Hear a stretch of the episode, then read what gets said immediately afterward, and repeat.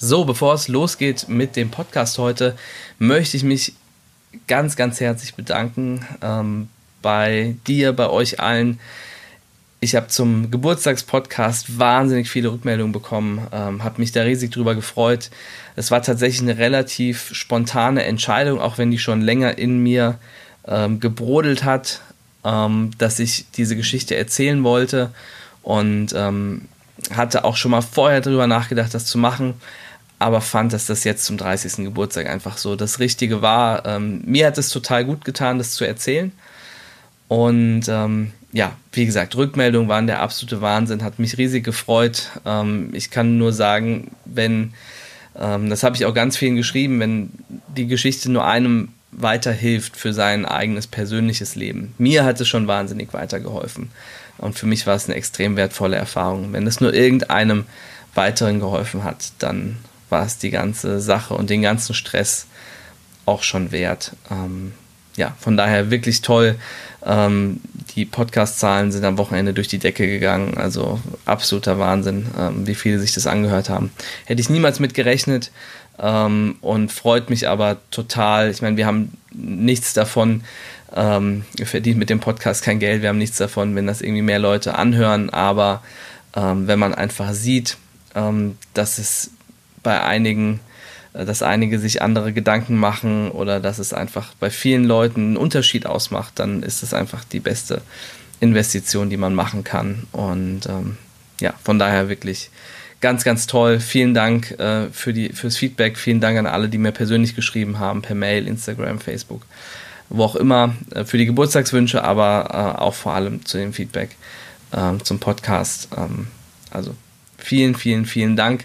Hat mich ein bisschen Mut gekostet, auch um ehrlich zu sein. Ähm, aber hat sich voll gelohnt. Großartig.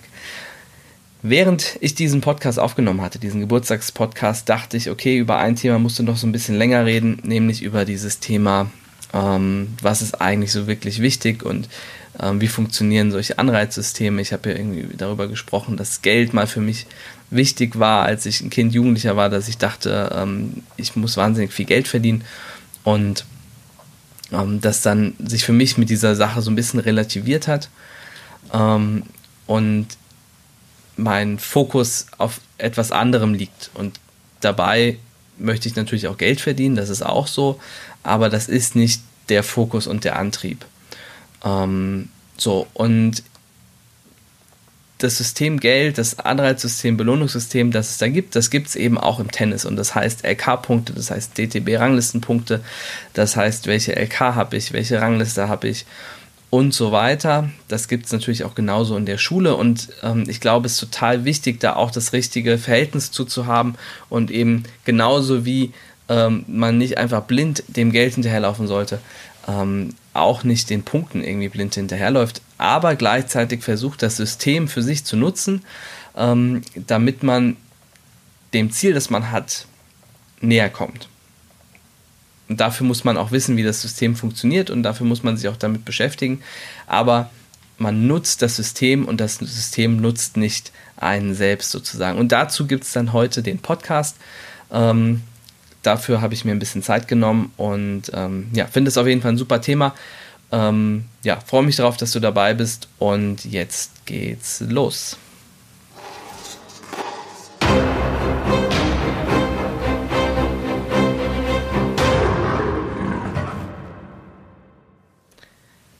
Hey Champ, das ist der Tennis Nation Podcast mit Niklas Hiort.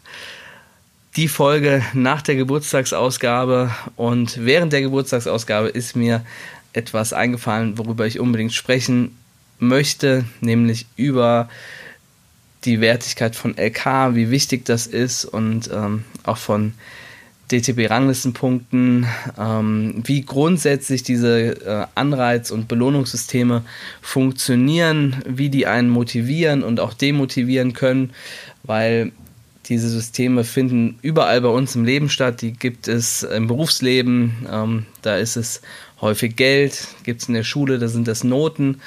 Ähm, und wichtig ist, dass man weiß, wie das funktioniert, warum es das gibt und auch, was es mit einem machen kann, damit man für sich so die, das richtige Verhältnis auch dazu findet. Wichtig ist schon mal, dass diese äh, Belohnungssysteme immer so eine Wenn-Dann-Beziehung haben. Also, wenn du das machst, dann kriegst du das. Ne? Wenn du den Rasen mähst, dann kriegst du 10 Euro. Wenn du gegen jemanden mit gleicher LK gewinnst, kriegst du LK-Punkte. Ne? Wenn du gegen jemanden mit besserer LK gewinnst, kriegst du 100 Punkte und so weiter. Also wenn du etwas erreichst, dann kriegst du etwas dafür. So ist ganz, ganz viel aufgebaut bei uns, in der Schule natürlich. Wenn du ähm, die Vokabeln alle drauf hast, dann kriegst du eine 1 plus oder eine 1 im Vokabeltest. Und so funktioniert eben ganz, ganz viel und so glauben wir, dass wir Menschen gut motivieren können, Dinge zu tun. Und dazu gibt es ein ganz schönes Experiment. Ähm, ausführlich rede ich darüber im allerersten Podcast, ähm, glaube ich schon. Ähm, und will den aber zumindest, will das nochmal so kurz zusammenfassen. Da sind verschiedene Gruppen von Kindern ähm, äh, in einen Raum gebracht worden und die sollten dort malen. Man hat denen einfach Malunterlagen hingelegt und diejenigen Kinder, ich kürze es ein bisschen ab, die Kinder, denen man gesagt hat, dass wenn sie malen, sie dann Schokolade oder Kinderüberraschungsei bekommen, ähm, die haben die hässlichsten Bilder gemalt. So drücke ich es jetzt einfach mal aus. Die haben die Bilder gemalt, die am wenigsten schön waren. Und irgendwie macht das ja auch Sinn, weil denen wurde im Prinzip nur gesagt, wenn ihr ein Bild malt, dann kriegt ihr das. Und dann haben die Kinder halt gesagt, okay, dann male ich halt schnell was hin, weil ich will ja die Belohnung haben. Ähm, und andere Kinder, denen man das nicht gesagt hat, die man einfach mit den Sachen alleine gelassen hat, die haben sich die Zeit genommen, haben schöne Bilder gemalt, ähm, weil sie das nicht gemacht haben, um eine Belohnung zu kriegen, sondern weil sie das aus sich heraus gut finden und weil ihnen das Freude gemacht hat, weil sie gesehen haben, dass wenn sie da einen Strich äh, auf das Blatt Papier malen, dass sie da etwas kreieren, dass sie dabei sind, etwas zu erschaffen. Und das hat sie dann weiter motiviert, ähm, das schöne oder das Bild dann schön zu Ende zu malen, während eben die anderen Kinder nur diese Wenn-Dann-Beziehung ähm, erfüllt haben. Sie haben gemalt, dafür haben sie dann etwas bekommen.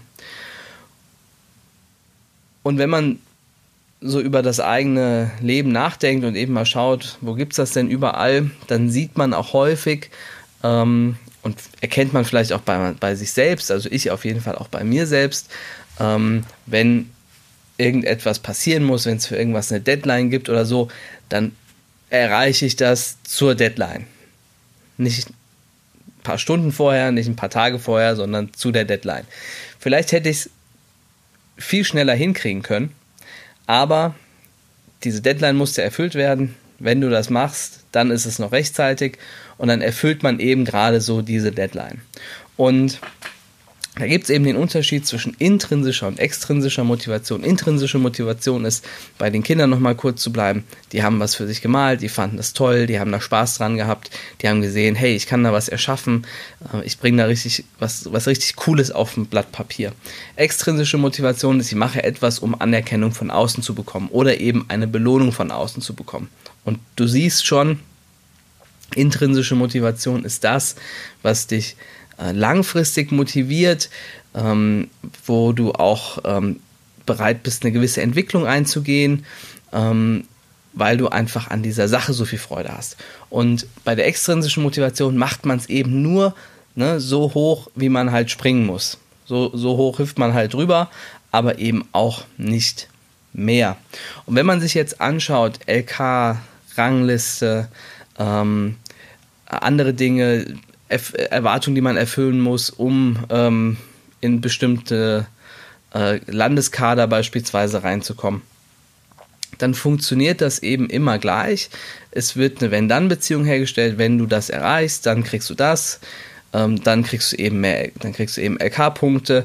Dann steigst du ähm, so und so viele LKs auf ähm, und hast halt eine bessere LK hinter deinem Namen stehen. Was natürlich manchmal auch sinnvoll ist, gerade wenn es darum geht, ähm, wie man in den, innerhalb des Vereins die Mannschaften aufstellt. Ähm, dann kann natürlich LK auch dann ausschlaggebend sein oder wenn man eben in Turniere reinkommen möchte, die nach LK annehmen, ähm, dann kann das natürlich auch sinnvoll sein, eine gute LK zu haben. Das gleiche gilt für die DTB-Rangliste. Ähm, da kann es natürlich auch manchmal sinnvoll sein, dass man eine gute ähm, Ranglistenposition hat.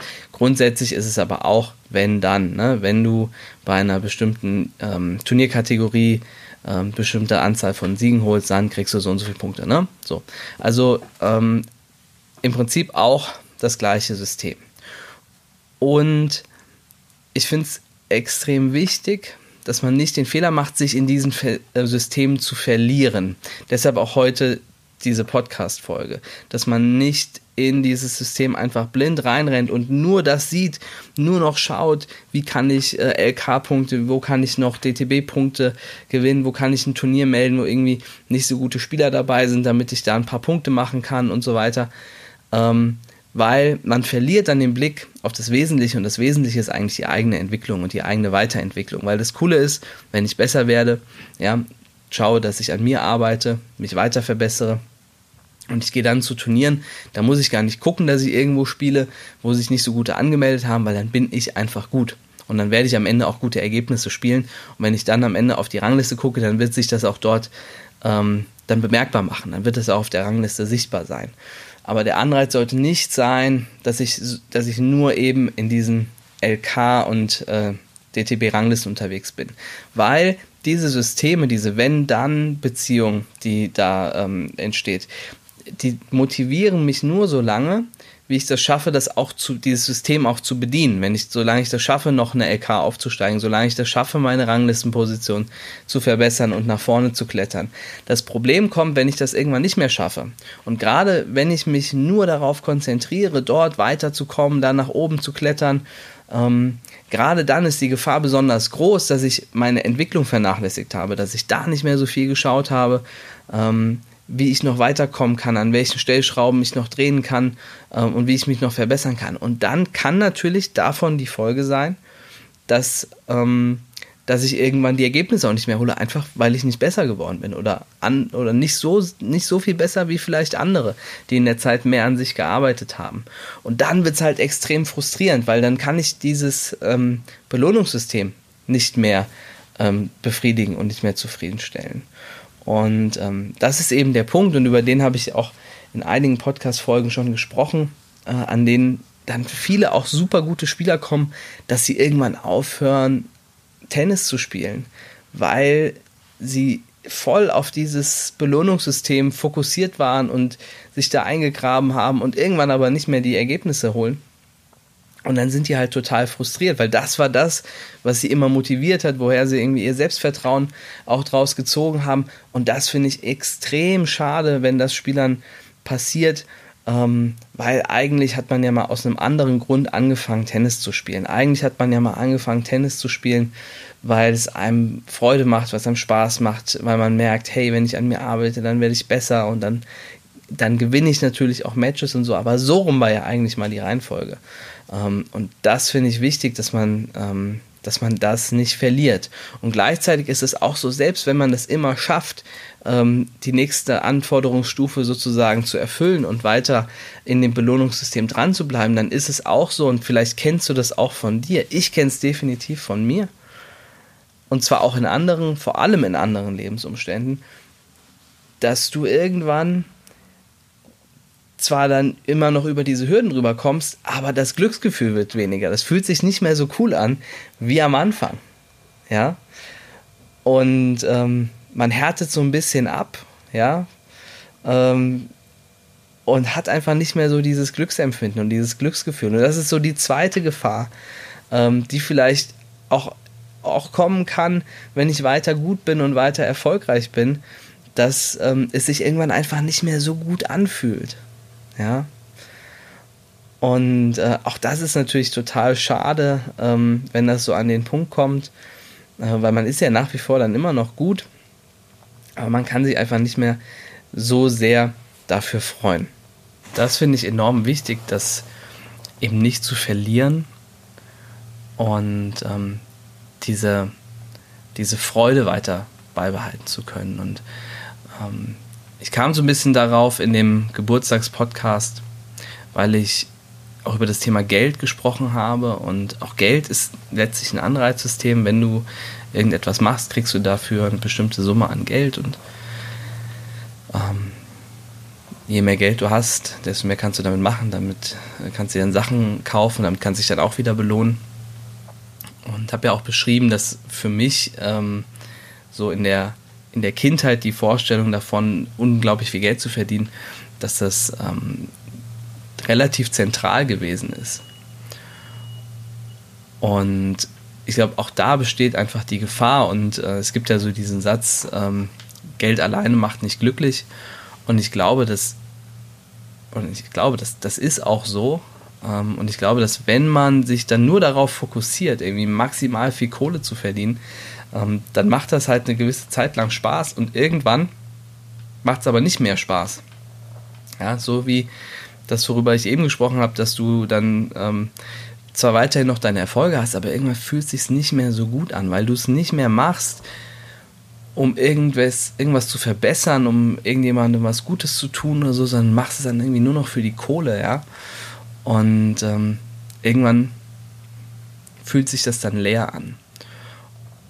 Und ich glaube, dass es total ähnlich ist, auch beim Tennis, dass, ähm, dass sich das irgendwann leer anfühlen kann und man sich nicht mehr über die eigenen Erfolge wirklich freuen kann. Und das sind eben diese Belohnungssysteme, die da unterwegs sind. Und eine Sache, finde ich, darf man da nie vergessen bei diesen ganzen Belohnungssystemen, nämlich, dass die alle von Menschen geschaffen worden sind. Und die sind alle von Menschen geschaffen worden mit einer bestimmten Zielsetzung. Das LK-System beispielsweise ist geschaffen worden, damit man zusätzlich zu den DTB-Turnieren, die es auch schon vorher gegeben hat, ähm, einer größeren Zielgruppe, nämlich denen, die bisher einfach nur im Sommer ihre Medienspiele gespielt haben, die Möglichkeit gibt, auch im Winter Turniere zu spielen, sie ganzjährig zu motivieren, an den Sport Tennis noch mehr zu binden und natürlich im zweiten Gang auch, dass sie, ähm, dass man nicht mehr dieses Tricksen machen kann, man stellt irgendjemanden vorne rein, der gar nicht so gut ist bei den Medienspielen, ähm, sondern man muss eben auch nach LK aufstellen und darüber auch nochmal eine Motivation schafft innerhalb des Vereins, dass halt auch mehr Turniere gespielt werden das ist im Prinzip der Sinn und Zweck dieses LK-Systems. Und da haben mal ein paar Leute zusammengesessen bei den Verbänden und haben sich überlegt, dass es doch eine tolle Idee wäre, das zu machen, um dieses Ziel zu erreichen. Und ich finde, wenn man ähm, so darüber nachdenkt, dann ähm, verliert das Ganze so ein bisschen ähm, diese große Dimension, dass es sich so, so extrem wichtig anfühlt, ähm, wenn man sich einfach überlegt, naja, da haben am Ende ein paar Leute am Tisch gesessen und haben gesagt, Mensch, LK, das wäre doch eine tolle Sache.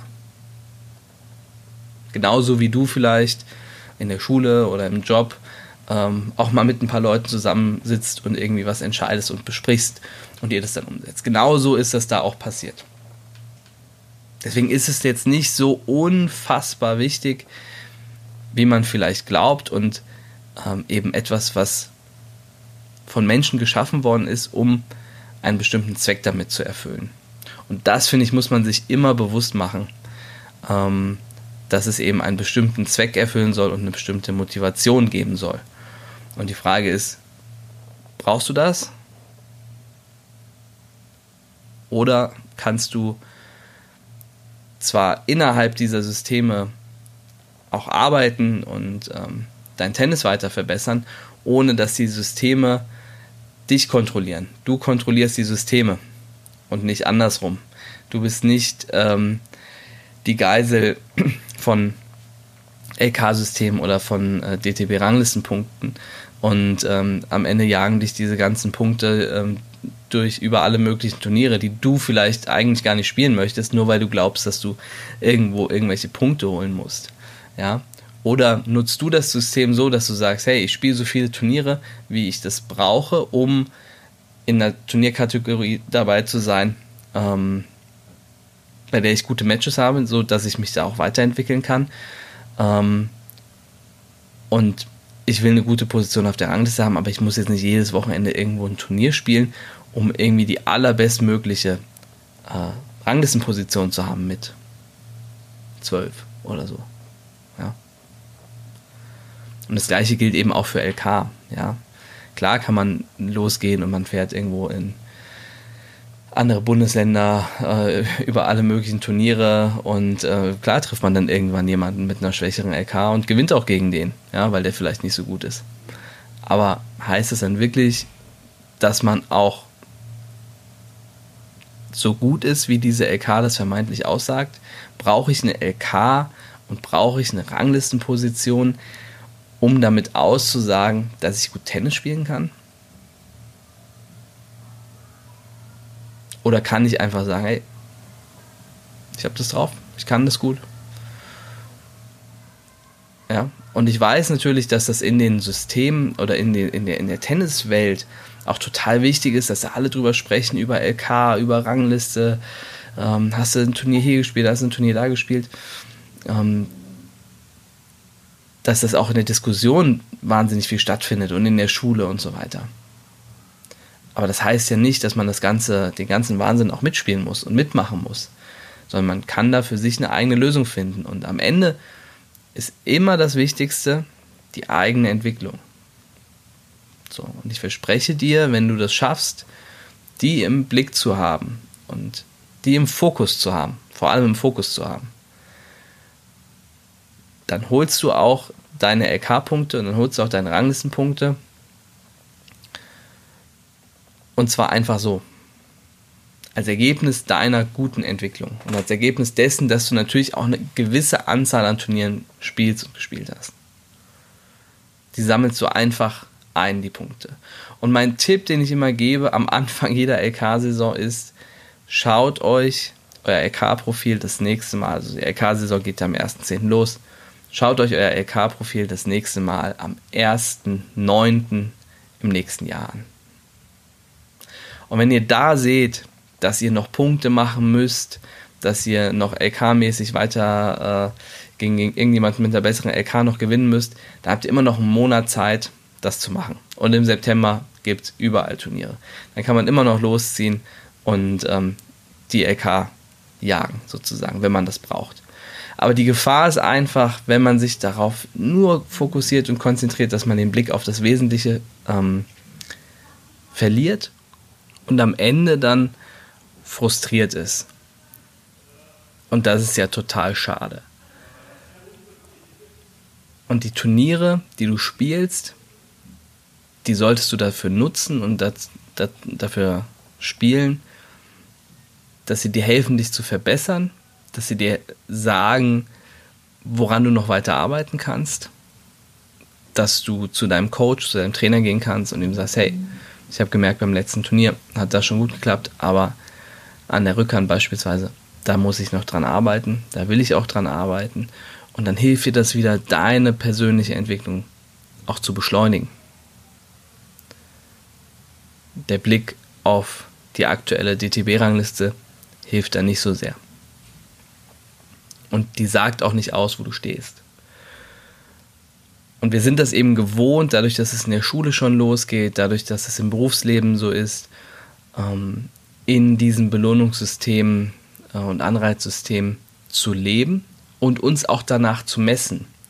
Und wichtig ist, dass du schaffst, dich nicht an diesen Systemen zu messen, sondern selbst einschätzen zu können, wo du stehst. Und das ist echt schwierig, weil so eine Zahl, eine LK oder eine Ranglistenposition, die ist ja vermeintlich klar. So ein Ergebnis, das ist ja vermeintlich klar. Und dann glaubt man, dass man sich daran orientieren kann. Das ist halt entweder schwarz oder weiß beispielsweise.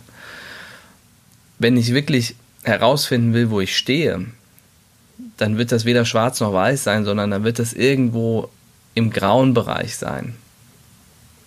Ja, vielleicht ein bisschen heller, vielleicht ein bisschen dunkler. Das muss man eben herausfinden. Und das ist schwer, schwierig. Ähm, dafür braucht man auch gute Rückmeldungen, dafür braucht man gute Coaches, gute Trainer, die einem dabei helfen und Unterstützung geben. Aber da weiß man erst wirklich, wo man steht und eben nicht mit einem Blick auf die Rangliste. Es wäre ja viel zu einfach, wenn das so funktionieren würde. Und vor allem ist es auch nicht notwendig. Du brauchst keine Top-LK, du brauchst keine Top-Ranglistenposition mit 11, 12, 13 14. Ja, sollten auch, auch da sollte eine Entwicklung sichtbar sein, aber nicht auf Teufel komm raus, sondern einfach weil deine spielerische Entwicklung gut ist und positiv ist. Und wenn man das nicht sieht, wenn man nicht sieht, dass es weiter nach oben gegangen ist beispielsweise, ja, dann muss man sich eben fragen, woran es liegt und was man noch verbessern kann. Aber auf jeden Fall sollte dich, sollten dich nicht diese Systeme beherrschen. Und wenn ich noch einen letzten Tipp dazu geben darf, dann ist es der, und das ist total schwierig, sich zu überlegen, wo möchte ich denn am Ende landen mit meinem Tennis. Das ist das, was die Geschichte, die ich im letzten Podcast erzählt habe, was die mir gebracht hat. Weil ich verstanden habe, ich bin nicht unsterblich, mein Leben wird irgendwann enden und die Frage ist, was möchte ich bis dahin gemacht und geschaffen haben? Und die Frage habe ich mir beantwortet. Und die Antwort auf diese Frage bestimmt mein Handeln. Und genauso sollte es mit deinem Tennis sein. Überleg dir, wo möchtest du das mal hinbringen? Wo möchtest du am Ende mal rauskommen mit deinem Tennis? Und das sollte dein Handeln bestimmen. Und dann nutzt du die ganzen Systeme, die es da gibt, LK, Rangliste, Kadertrainings, die nutzt du, um dorthin zu kommen. Aber du misst nicht deinen persönlichen Erfolg an einer Ranglistenposition oder an einer LK. Das kann dir helfen, einen Zwischenstand abzusehen, aber nicht mehr. Und ich kann dir sagen, wenn du das schaffst, dieses, diese Vision für dein Tennis zu finden und festzulegen, dann macht es richtig Spaß. Weil dann brauchst du auch keine Sorge zu haben, da brauchst du auch keine Angst zu haben vom nächsten Turnier, ob du Kreismeister, Bezirksmeister oder Bademeister wirst. Dafür brauch, da brauchst du keine Sorgen mehr vorzuhaben, weil du weißt, wo du hin möchtest. Und dass alles, was bis dahin passiert, ein Weg ist. Aber es ist nicht, das nächste Turnier ist nicht das Ziel, sondern das ist ein Teil des Weges, den du gehst. Genauso wie jedes Training ein Teil des Weges ist, den du gehst. Um zu deinem Endziel am Ende zu kommen. So, das war's schon für diese Woche. Ähm, Anreizsysteme können Orientierung geben, aber wir wollen uns nicht darin verlieren. Eine Vision zu finden fürs eigene Tennis ist im Prinzip die wichtigste Aufgabe, wenn ich mich für diesen Sport entschieden habe. Und eine ganz wichtige Aufgabe, vor allem wenn ich im Turniertennis unterwegs bin. Wenn du dabei Unterstützung haben möchtest, dann gibt es zwei Möglichkeiten. Die eine Möglichkeit ist das Performance Camp. Das Performance Camp findet wieder in den Weihnachtsferien statt, einmal in der Silvesterwoche und in der Hessenferienwoche. Das ist vom 6. bis zum 10. Ähm, da machen wir vor allem intensives Training auf dem Platz. Vier Stunden Tennis, zwei Stunden Athletik täglich. Wir nehmen uns nach dem ersten Tag die Zeit, im Team gemeinsam zu analysieren, welche Inhalte brauchen wir für diese Woche, wie können wir euch und dich am besten unterstützen in der Woche, mit welchen Trainingsinhalten, strukturieren dann einen Plan für die Woche und ziehen den dann mit Vollgas durch, damit dir diese Woche möglichst viel für dein Tennis weitergibt. Also vor allem, um auf dem Weg der Entwicklung weiterzukommen. Das nächste Mal eben in den Weihnachtsferien. Ähm, in der Silvesterwoche und in der Hessenferienwoche. Das Performance Camp findest du bei uns auf der Homepage tennis-nation.de unter Camps Events und dann ähm, auf Performance Camp. Da kannst du dich auch direkt anmelden. Wenn du in den Ferien nicht da sein solltest, dann gibt es auch die Möglichkeit, sich schon für Ostern anzumelden. Da findet das äh, Camp in der zweiten Osterferienwoche statt vom Ostermontag bis zum Freitag. Auch dazu kann man sich schon anmelden. Und die zweite Möglichkeit ist vor allem, wenn du sagst, hm, dieses Thema mit der Vision, da weiß ich gar nicht genau, wo ich anfangen soll. Ich habe mir da äh, schon zwei Gedanken zu gemacht, aber ich komme da nicht so richtig weiter. Dann ist das Erfolgscamp das Richtige für dich. Das Erfolgscamp findet wieder in den Osterferien statt, in der ersten Woche bis zum, also vom Montag bis zum Karfreitag. Und da legen wir genau das fest. Da entwickeln wir gemeinsam mit dir eine Vision für dein Tennis, dass du dieses Endziel für dich hast und wir zeigen dir, wie du dir den Weg dahin bauen kannst. Im Erfolgscamp gibt es kein Technik, kein Taktiktraining, sondern wir trainieren bestimmte Eigenschaften, die du brauchst, um auf dem Tennisplatz und auch in anderen Lebensbereichen erfolgreich zu sein. Beispielsweise Fokus oder Intensität.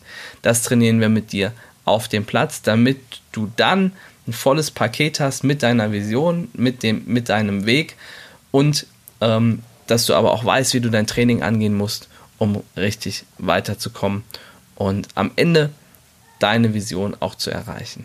Das ist das Erfolgscamp. Das findest du auch auf unserer Homepage ähm, tennis-nation.de, Camps, Events und dann auf das Erfolgscamp oder ähm, direkt unter das-erfolgscamp.de kommst du auch direkt auf die Seite. Auch da kann man sich anmelden ähm, für die erste Ferienwoche. Da geht's los. So, ich danke dir fürs Zuhören, ähm, wünsche dir eine tolle Woche und freue mich, wenn wir uns das nächste Mal hören hier im Podcast. Bis dann, ciao.